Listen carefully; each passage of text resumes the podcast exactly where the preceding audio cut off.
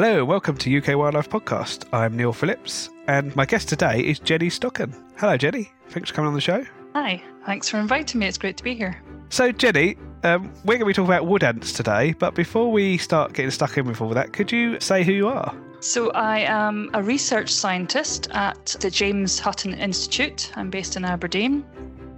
I, I my job is as a, an insect ecologist. I do uh, lots of research on, on different insects and the relationship with land use and drivers of change, such as climate change. Oh, excellent. I first come across you, Jen, didn't I? You did a talk for Edinburgh Entomological Society on relocating wood ants' nests.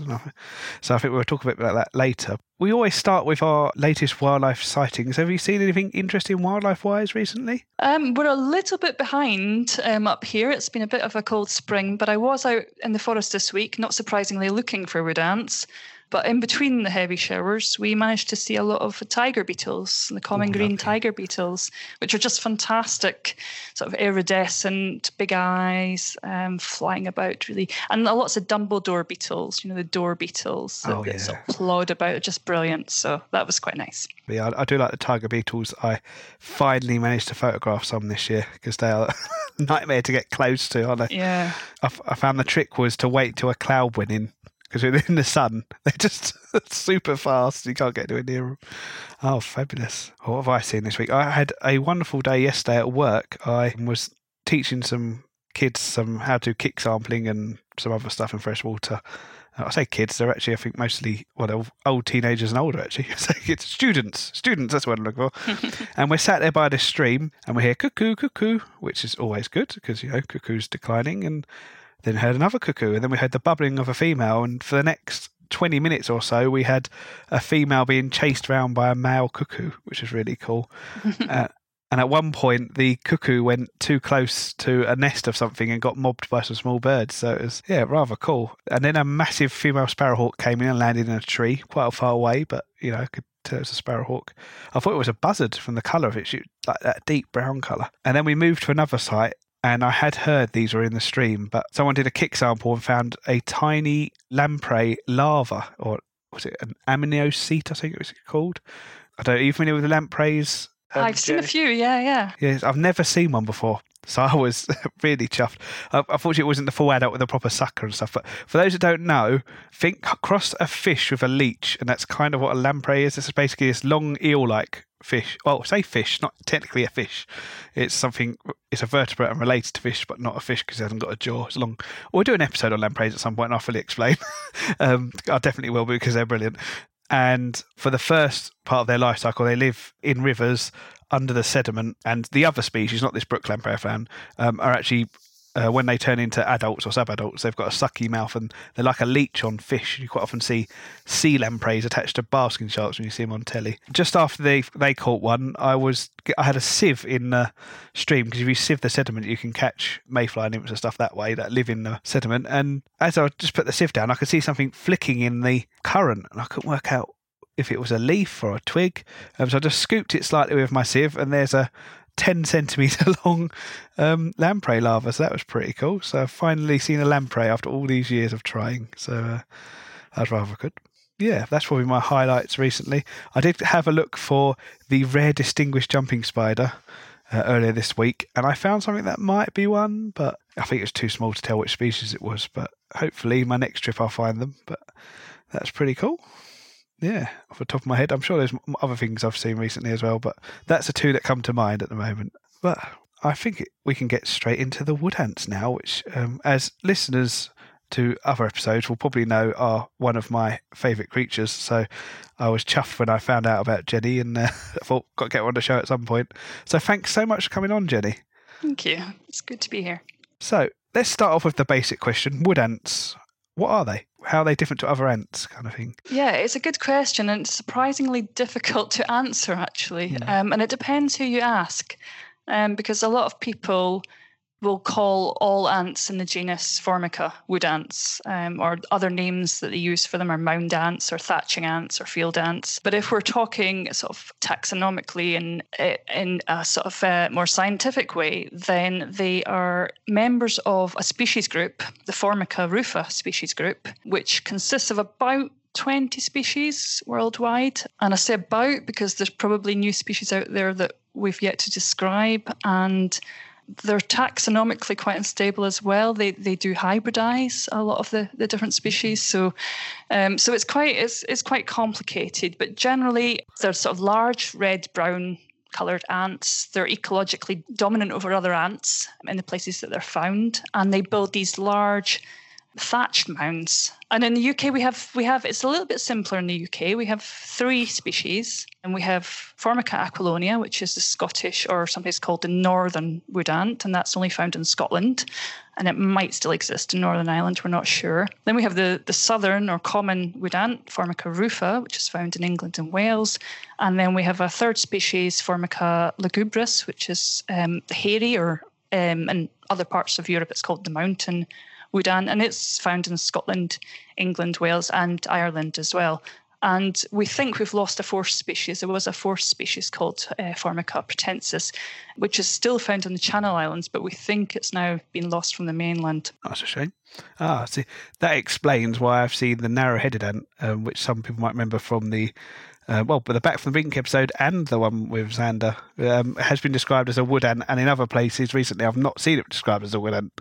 So that makes sense. Yeah, it's it's a, it, so the Formica exsecta forms a sister group or a different clade to the wood ants. It's a different species group, and it does share some of the same similar characteristics to wood ants. It does build nest mounds, but they tend to be smaller and they tend to like more open habitats. So you'll find them on the edge of forests or in forest clearings um, or in younger forest where the, the canopy is not sort of closed over.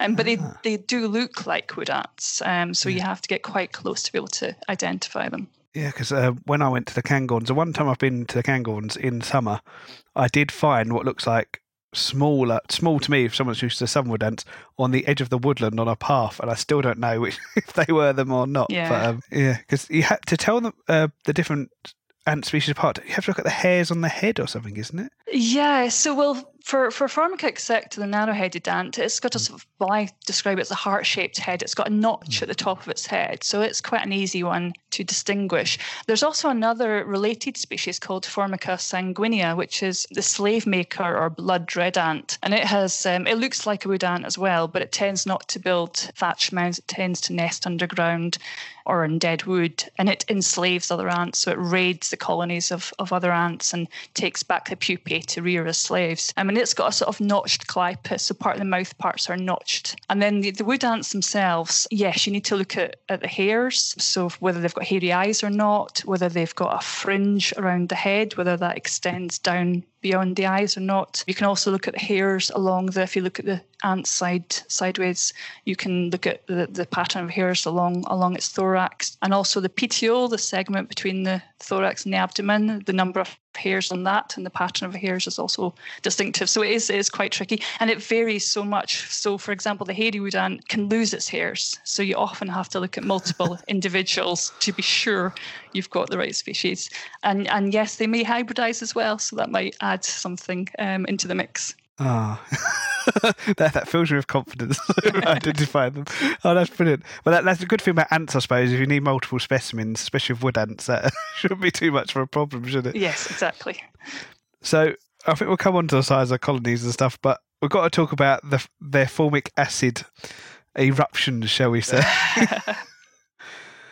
Yeah. It's definitely something you notice isn't it, when you get close to, and you can smell the formic acid when you get close to, to a nest. So, so they produce this in a sort of their poison or venom gland, and they can when they squirt it, they can squirt it for, you know, a good distance actually. So they use it as a defense and also an alarm chemical. So when one wood ant starts spraying acid, lots of them will join in, and that's when you get that that smell and that that's um, squirting. But a lot of species actually take advantage of it. So a lot of birds will will take a formic acid bath. So they'll sit on the nest and disturb the ants so that the ants cover them in formic acid.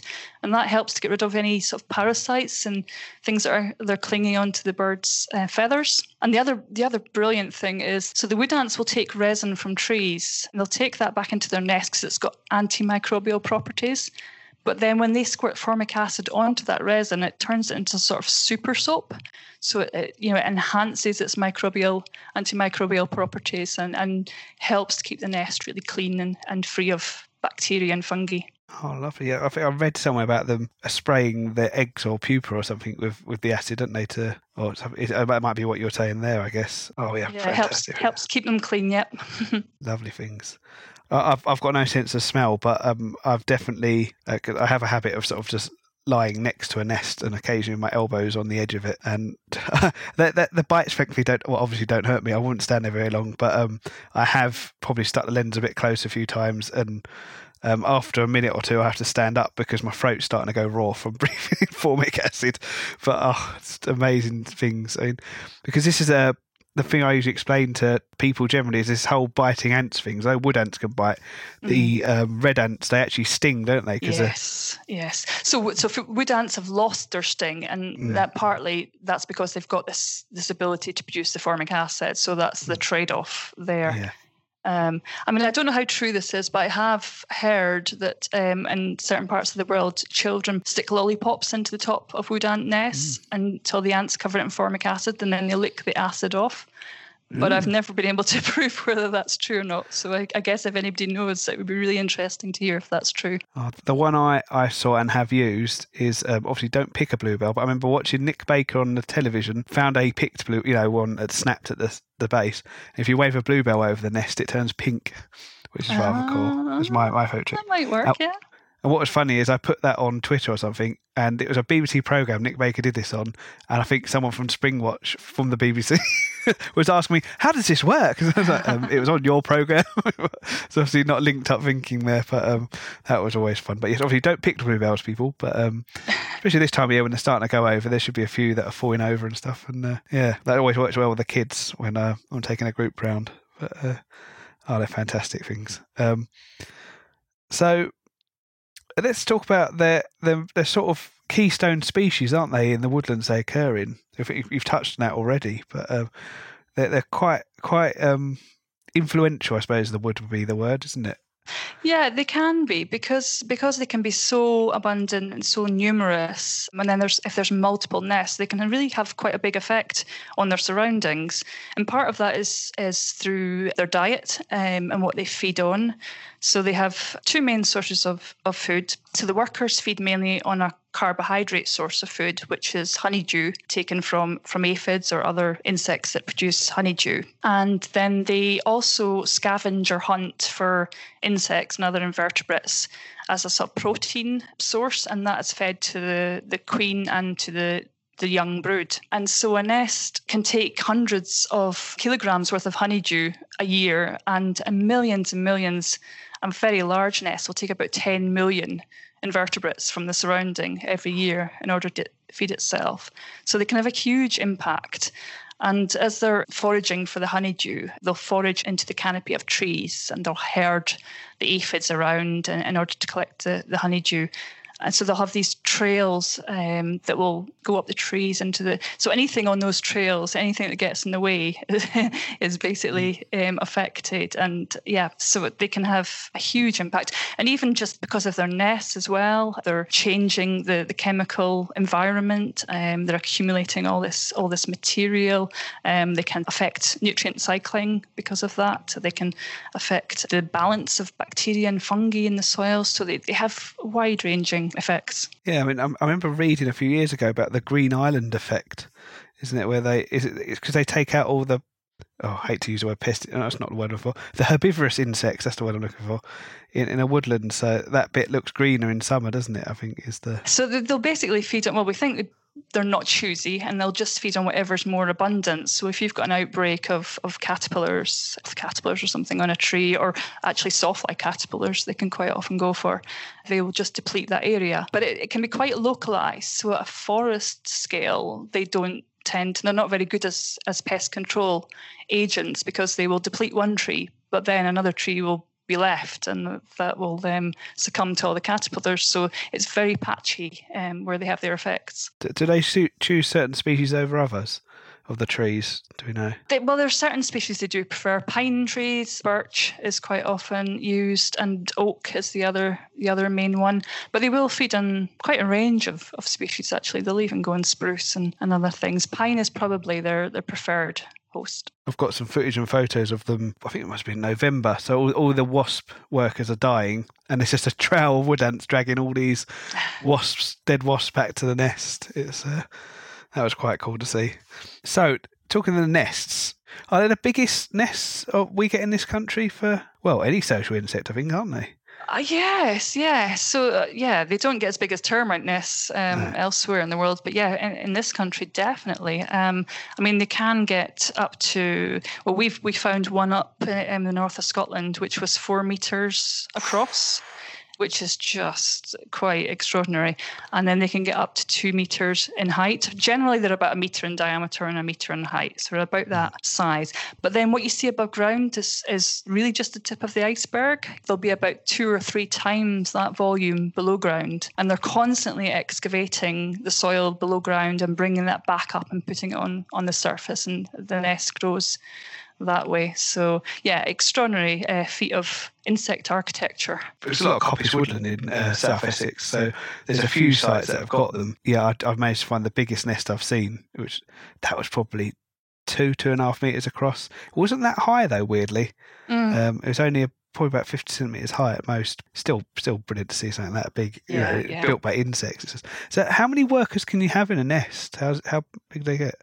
It, it varies. Um, your average nest will probably have tens of thousands. Um, the very biggest nests probably have up to a million workers. So quite a lot. And then you can get nests which are actually interlinked and form mm. one colony.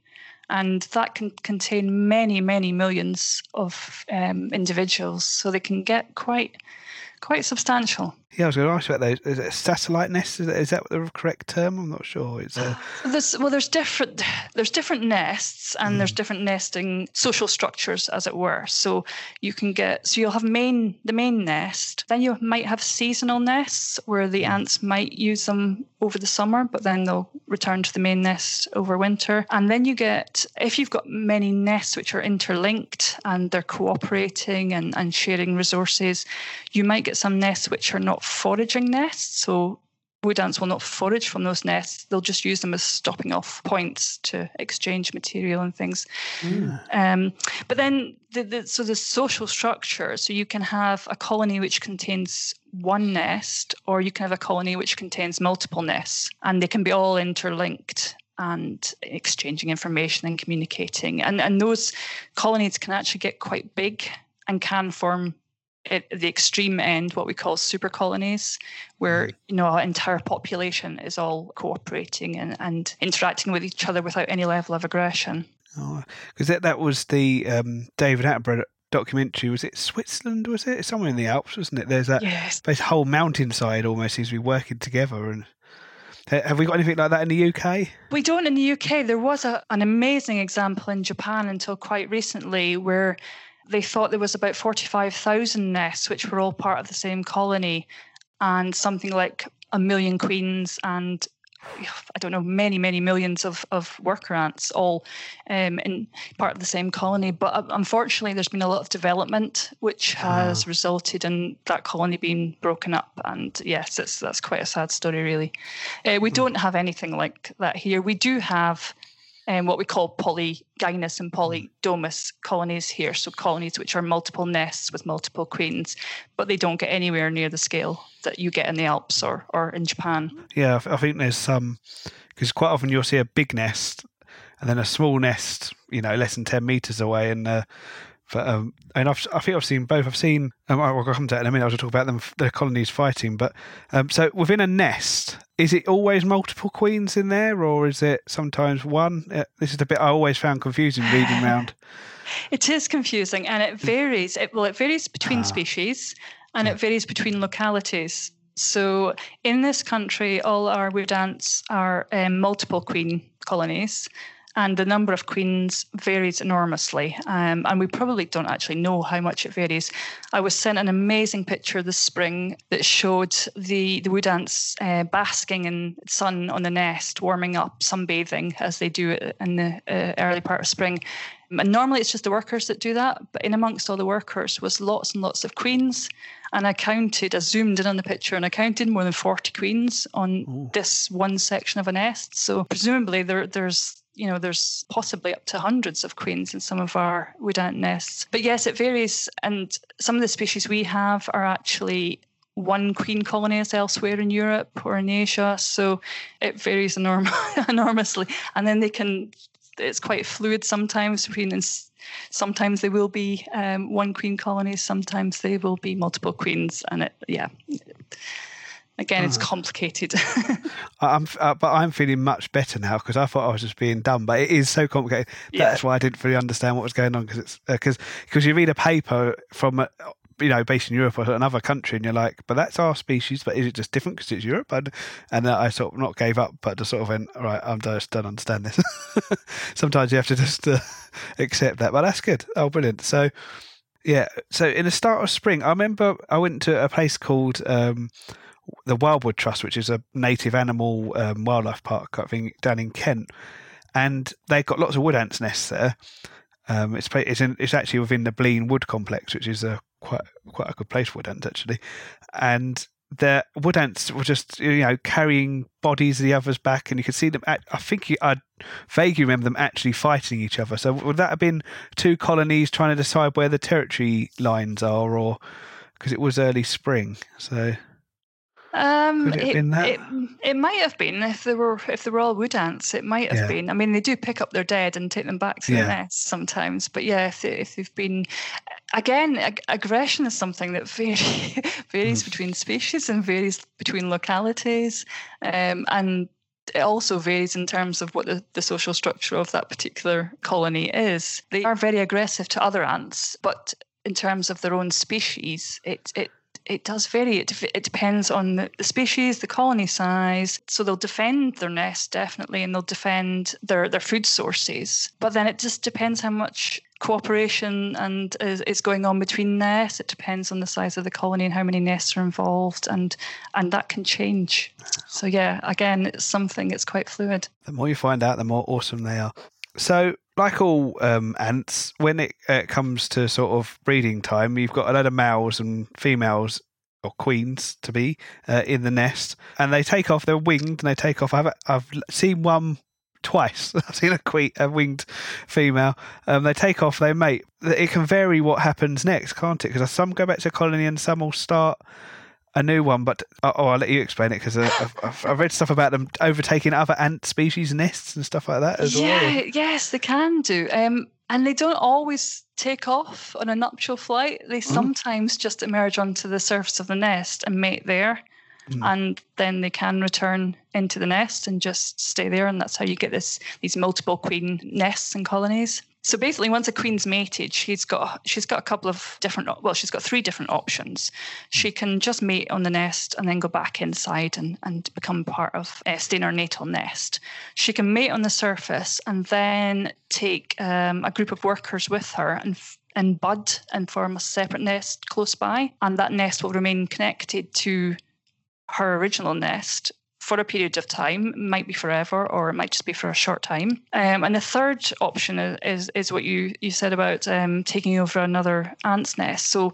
Um, it's something called temporary social parasitism. So she'll find a nest of another ant species. It's never a wood ant, it's always one of the more submissive species. She'll kill the queen, or if it doesn't have a queen, she'll take it over without too much aggression. And then she'll lay her eggs, and the nest she's taken over, the ants she's taken over, will rear the first brood.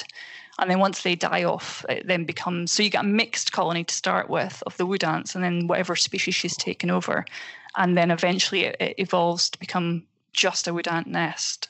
So that's rarer and it comes with more risks because obviously when she's going into another ant's nest, she's going to be attacked. So um, her chances of, of founding a nest that way are lower, but then the reward is better because she might be able to disperse a greater distance and reach a different habit, you know, a, you know somewhere further away from from her natal colony. So yeah, there's a few different options. Wow. So when she takes over this nest, how does she trick the other workers? Is it the old pheromones again, or? Yeah, it's it's chem it's chemicals, and um, yeah, she fools them into thinking that yeah, and it's the same with the slave maker that I mentioned earlier. It's it's because the chemistry of their cuticle is, is similar. They can they can be fooled into thinking that they're wood ants or they're being led by one of their own.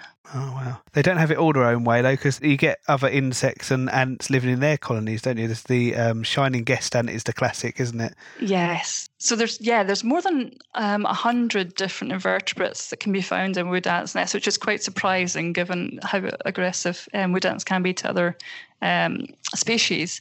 But they've all evolved different ways of coping. So the shining guest ant is actually quite distasteful.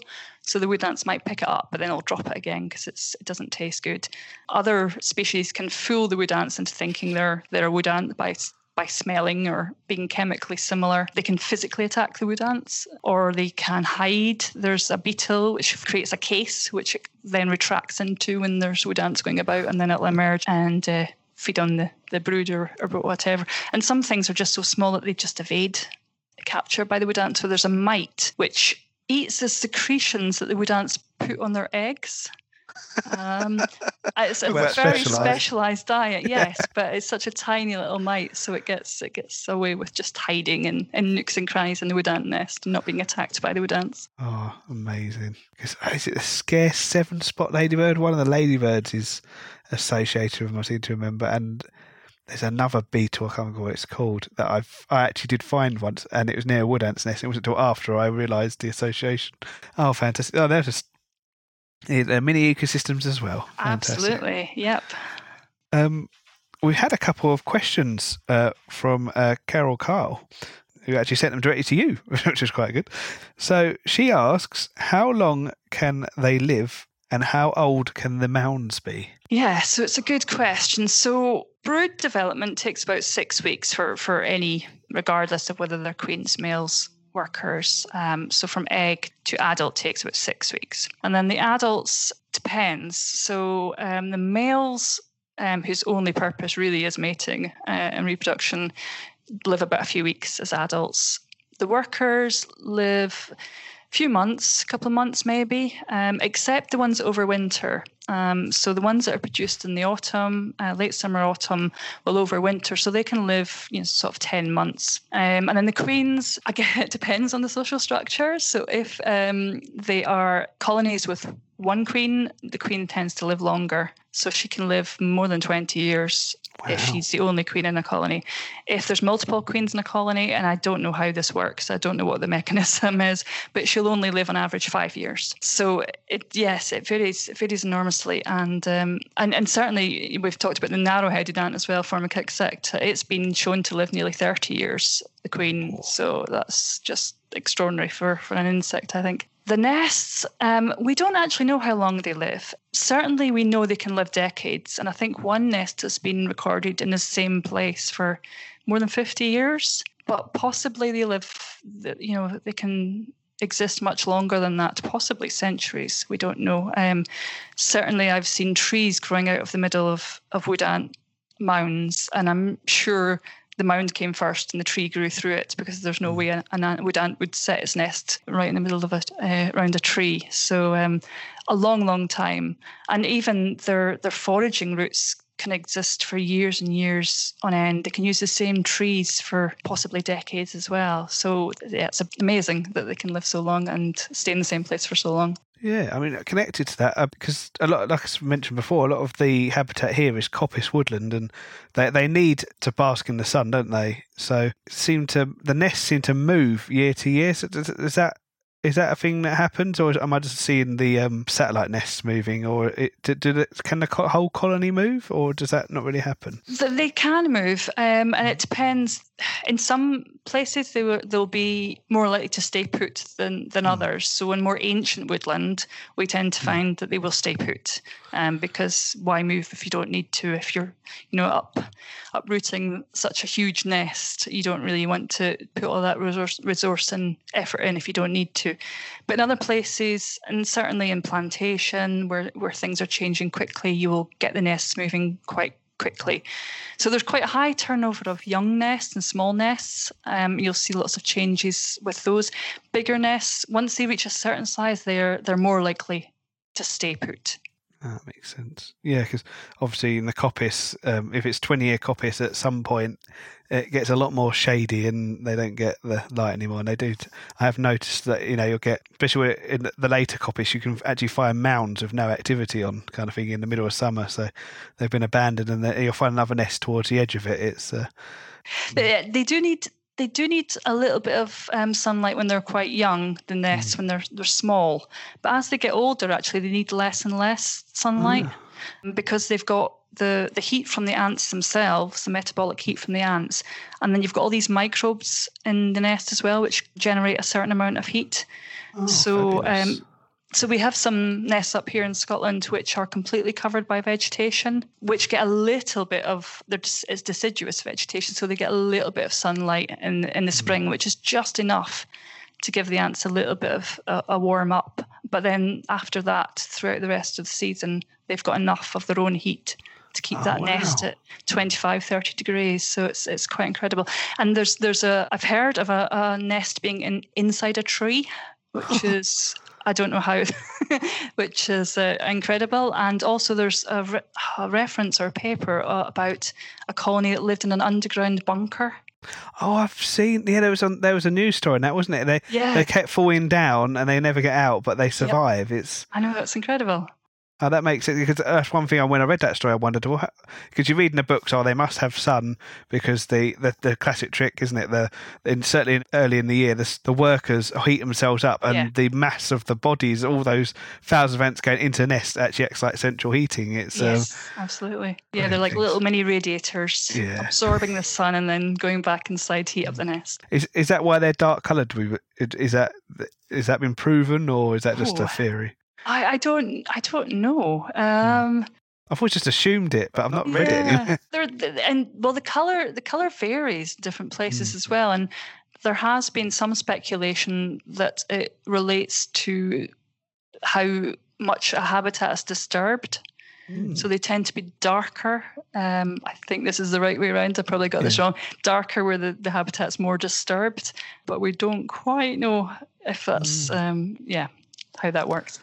I'm not the first person to spot it, but I noticed it. Um, if I look at the common switching bit big tangent here, switching to damselflies, the common blue damselflies down here in Essex are a lot paler than the ones I saw in the Cairngorms.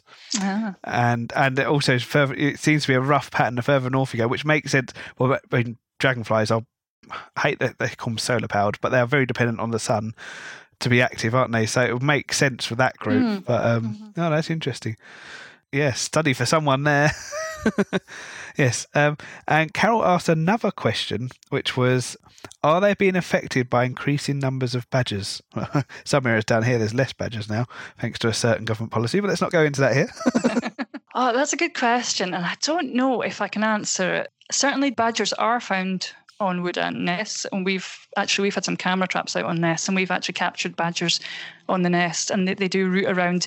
Quite often, they're looking for some of those other insects that we talked about that live inside the nest. Some, they're quite often after the beetles in particular, but I presume they would eat ants as well, um, or even they're just benefiting from the warmth of the nest, because um, certainly other animals will sit um, in other parts of, of Europe bears will sit on on the nest in winter to get the warmth, and um, yeah, boar will, will will use them. I don't know whether they're they're being affected by the increasing number of badgers. Certainly, there's some parts of Scotland where a high percentage of the nests are being damaged by mammals. I had a student a couple of years ago who who looked at one particular site in Scotland and found about 50% of the nests had some kind of damage from mammals. We think it was mainly boar, but there, there, there was definitely badgers and uh, and other animals on that site as well, which could have been affecting them. But that's quite rare to see that amount of nests affected. Certainly, young nests are more vulnerable, and nests that have been moved or introduced, translocated nests tend to be particularly vulnerable to,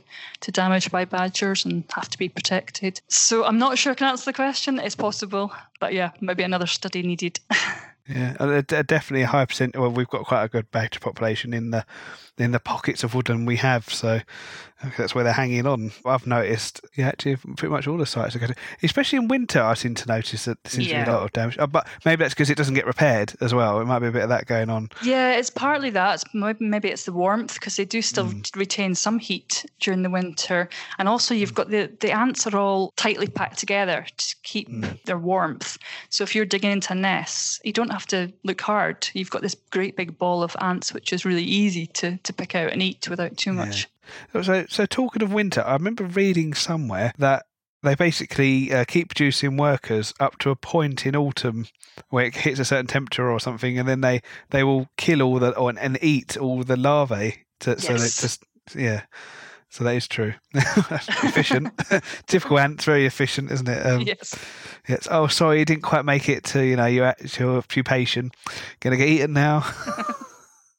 oh, fabulous. Um, that's been absolutely fascinating. I've I've learned loads there. But uh, before we finish, we've got to talk about this colony translocation because we did chat with uh, James from Back from the Brink, and he mentioned because narrow-headed ants have got much smaller nests. They've started relocating them, Yeah. um, and we joked about imagine if someone tried to relocate a southern wood ant nest. And then I saw your talk.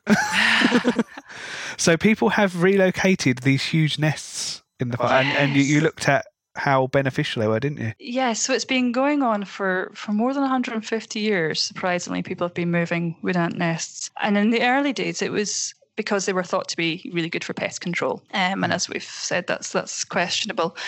And there's some extraordinary examples of of how far and how how many nests have been moved. So there's um, best example is uh, a colony of from of paralugubris, Formica paralugubris from the Alps, was flown all the way to Quebec um, for the purposes of pest control, and that that colony survived, and it's now sort of a super colony containing about 100 nests, which are still going strong 30, 40 years on. Um, and then there's another reference to truckloads of ants being driven down from the Alps right the way down Italy as far as Sardinia in the 60s, again for pest control. So it's just it's just crazy, really. Crikey. Is there, there any evidence they're causing any problems for native species in Canada? Because that's a bit of a risky move, isn't there? Now that would never happen because of yes, what, it would yeah. never happen now. No. Um, No. I in terms of rare species and things, I, I don't know if, if that's really been looked at. They they will have had an effect of, of some Yeah. kind, yeah. Um, But it's localized, so it should be. it'd be localized. Yeah, they haven't Yeah. spread beyond the original site, which is a good thing. That, that's, that's, what you want your non natives to do. Nice curiosity, Yeah. but not causing any threat. So, Exactly. and there's Yeah. different ways you can move nests. So you, you can dig up the entire nest, which is Mm. quite a lot of work. Um, And the, the the way we tend to do it is to shovel them into a hessian sack or other um, container, and um, just move them to the new site and let them out. And then usually you have to supplementary feed them for a while because they're obviously mm. putting their energy into rebuilding their nest so they don't have this as much time and energy to to be foraging. So you supplementary feed them for a bit, and then and that has varying degrees of success. We still don't know exactly how successful it is, but in most cases, they will survive for at least a short time, if if mm. not long term. Um, but then they quite often we've still not quite got the right idea of where they want to nest because they quite often will then move their nest even if we think we've put them in the best place they will still move their nest again or, or Yeah. bud and, and split into lots of different nests they always know better, don't they? yeah absolutely So, what do you supplementary feed a wood ant's nest on? Ah, all sorts of things. Um, bit of protein, some eggs, or something sweet um, to mimic the, the honeydew, sugary sugary things, or jams, or you can buy because a lot of people rear ants now. You can buy sort of made up products that you can put out for them. So yeah, bits of apple, anything. So, did you say people keep wood ants? Not wood ants, but other Uh, uh, ants. I was just say yeah. So, so that's because I was um I, I, know, I know a few people that kept uh, ants a little while ago, and I just thought how big a formicarium would you need for wood ants? you need, you need a, like a big tank, wouldn't you? And I don't know. Has anyone ever successfully kept them in captivity? Do you know? Um, they've certainly kept Formica exsecta and narrow-headed ant in, Yeah. in captivity. Um, ah, I don't think wood ants have been kept in. Been outdoor enclosure, probably, wouldn't it? Which doesn't really count. They probably have. They probably have for for Well, It's funny. Wild, Wildwood had an enclosure that was empty and netted off, and there was a wood ant colony, and it did look like they had a. But of course, they're all crawling out of the cage, so it was a. It was just one of these sort of reptile um, enclosures with a wall and a net over the top. But um, it did look like. I think they did actually put a wood ant sign up, so it looked like they had someone in the enclosure. Problem was they were walking all out of the woods and all the trees. That was quite funny for a time. But um, oh, marvelous! Yeah. Well, I think I could probably talk to you all night, but I think some, some of our listeners might um, uh, start to tire of, of. But I mean, they're just one of the most extraordinary animals in the UK. Never mind insects, one of the most Yeah, brilliant animals. And, you know, you could argue the colony is a is a is like a super animal, isn't it? You know, Absolutely. yeah. all it, almost cliches now saying that, but it really is with wood ants. They just, I never tire of them. Put it that way. Um, worth getting out and have a look at. Yep. they, they, most sites that have them usually advertise the fact they've got them, don't they? So you, and you can get them across the UK, can't you? As you, as you said, Yep. All the way So across the UK. there'll be somewhere near. Especially you've got a co- coppice woodland in southeast seems to be the certainly the most popular thing. But it's like say pine woodland as well is the because they and the. Have I seen? I don't think I've seen one that's built the nest out of pine needles, which is the textbook one, isn't it? That's Yeah. the- So up here we up here in Scotland, yeah, Mm. they quite often use pine needles for the nest. Yeah, if you read the textbooks, they're all made out of pine needles and have a jay with its wings out sprayed across the top at all Yeah. times. But um, yeah, oh marvelous! Oh, fantastic. Well, I could talk to you all night, as I said, Jenny. But uh, thank you so much for for coming on the podcast today. It's been absolutely fascinating. I mean, I do like wood ants. I've read lots of them over the years, but I've still learned a lot tonight. So um, thank you so much, and uh, Thank you. It's good. that's it from us, guys. The next episode is episode 50, which is. Well, it wasn't actually complete chaos. It should have been. There are. It, you'll find out what happens when nine podcast hosts are in one place at one time. So um, tune into the next episode as well, and see you next time, guys. Bye bye. Thank you for listening to the UK Wildlife Podcast. If you enjoyed this episode, then please do subscribe and leave a review for us on Apple Podcast or whichever podcast service you use. You can follow us on Twitter at UK Wildlife Pod, all one word, Or on Instagram at UK Wildlife Podcast. and like us on our Facebook page, UK Wildlife Podcast. And you can also post to the UK Wildlife Podcast community group. If you would like to share your wildlife news or sightings with us on Instagram or Twitter, then please tag us in the post and use the hashtag UK Wildlife Podcast. And you can now support us through our Buy Me a Coffee account, which you can find at buymeacoffee.com forward slash UK Wildlife Pod, where you can give us a one off bit of support or join our membership scheme. Head there to find out more. This episode was edited by Oscar Henderson. You can find him on Instagram at oscar.creates.